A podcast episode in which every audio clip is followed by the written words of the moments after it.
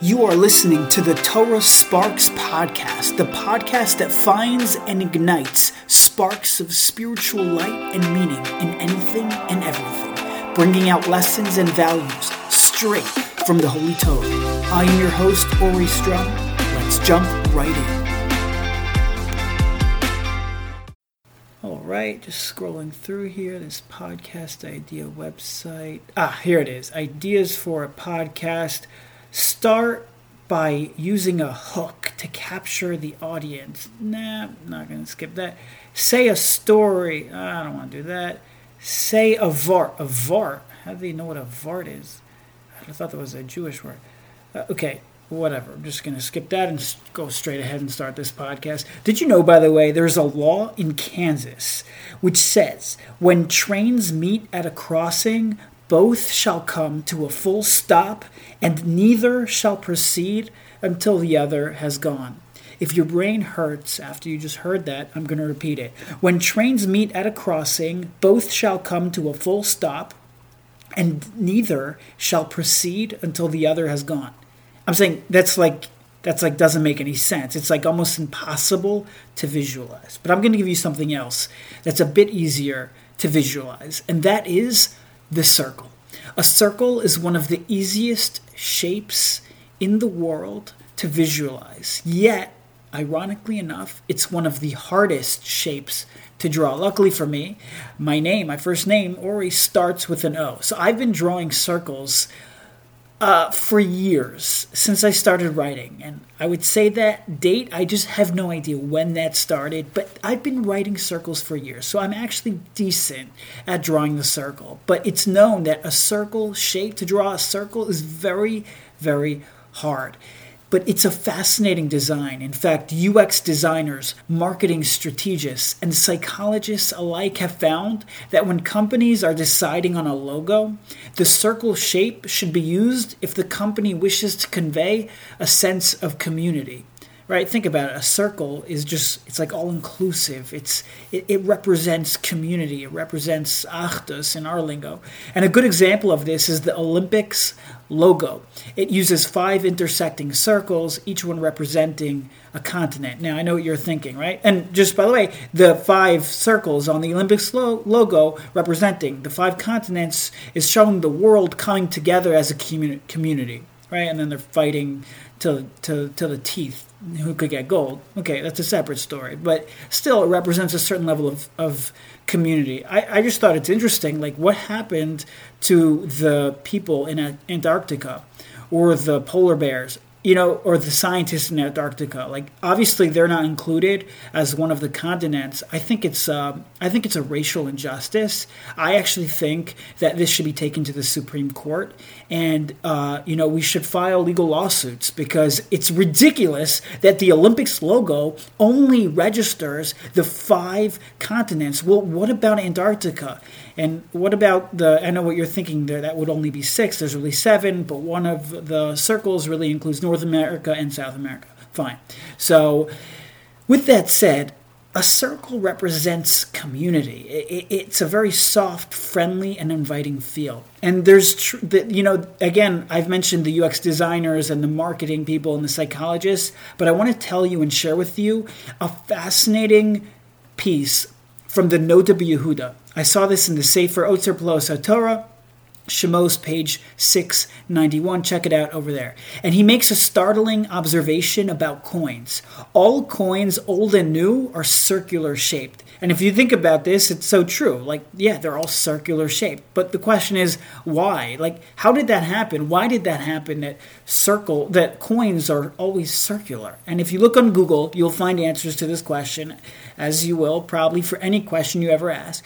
And this, they'll say things like round coins are easier to stack, to count, as well as to mint. But the Noda B'Yehuda points out that there's a deeper reasoning of why coins are circular. And he says that Hashem designed the world that coins would be circular shaped in order to hint to us that wealth is like a circle.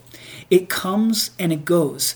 In, in the Hebrew terms, wealth is a galgal hachozer ba'olam, an ever turning wheel of the world. A person could be wealthy, but then just like that, Hashem can take that wealth away. And therefore, a person's main trust and focus should not be on his monetary wealth, but on his service of Hashem and doing things um, positive and, and things like that. And of course, a person can use money to do that, but it has to be done from the right frame of mind, from the right perspective, and the right approach.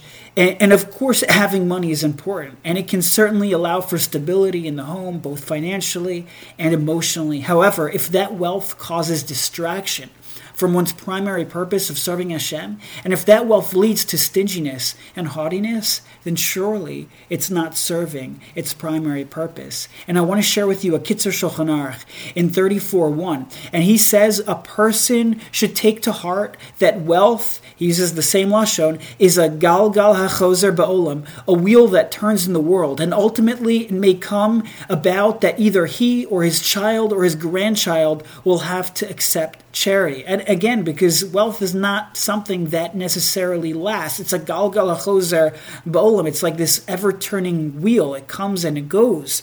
And it's imperative for a person to realize that all the money he has is a gift from Hashem, and he is meant to give some of it away to other people who are less fortunate who are less fortunate than him. As the Kitzur Shulchan Aruch, Rav Shlomo Ganzfried says further, one should not allow himself to think and say, hey, how can I diminish my funds by giving them to the poor? For he must know that the money is not his, but rather it is given to him as a deposit, that he use it to execute the will of the one who deposited it with him. In fact, it is this, says the Kitzur, the charity that he gives that is the portion that is truly his, for it alone remains after all his toil in this world is gone. Moreover, the merit of charity suspends all evil decrees and extends life. My friends, money is circular. It's just like the circle. It's a galgal hachozer ba'olam. It comes and it goes. In fact, the gematria, the numerical value of galgal hachozer ba'olam, is the same as mace, 440. Mace means death. When a person dies, lo yered acharav kivodo, it says in the in the pasuk. When a person dies and he goes up to heaven, all of the money that he had in this world is not going to make a difference. It does not go with him. But you know what will make a difference? Not the money that he had, but what will make a difference is what a person did with all of the money that he had. And when discussing the shulchan, the shulchan is like the prototype example of the of the vessel in the temple, in the in the in the tabernacle that it, that stood for and represented money and sharing with people. A shulchan is a table. It had the lechem upon him. So it represented this idea of tzedakah, giving to other people, being generous with your means. And the Torah says in 25 26, V'asisa lo arba tabos zahav. Make four gold rings for it. My friends, again, what is a ring? A, a ring is, of course, circular shaped. And the Kli Yakar jumps on this and he points out and explains that this pasuk, when it says arba tabos, right, by in relation to the shulchan, the table um, that was situated in the Mishkan, the Kli Yakar says that this pasuk is a reminder that wealth is a galgal hachozer ba'olam, a wheel that turns in the world. And just like a circular tabas, a ring, when it, it, it, just like that's a circle, so too money. It comes and it goes. And therefore, when a person realizes this, that money comes and goes, and it's merely a gift from Hashem in the present, he'll offer support from his own shulchan to others who are in need. The table, the shulchan in the Mishkan, which housed the lechem apanim, the incredible breads, teaches us to be like the tabas, a circular ring, right? Be inclusive, like we said, a circle represents even in psychology and UX design. It's inclusive. It's that community, a sense of community. Achdus, like on the Olympic golden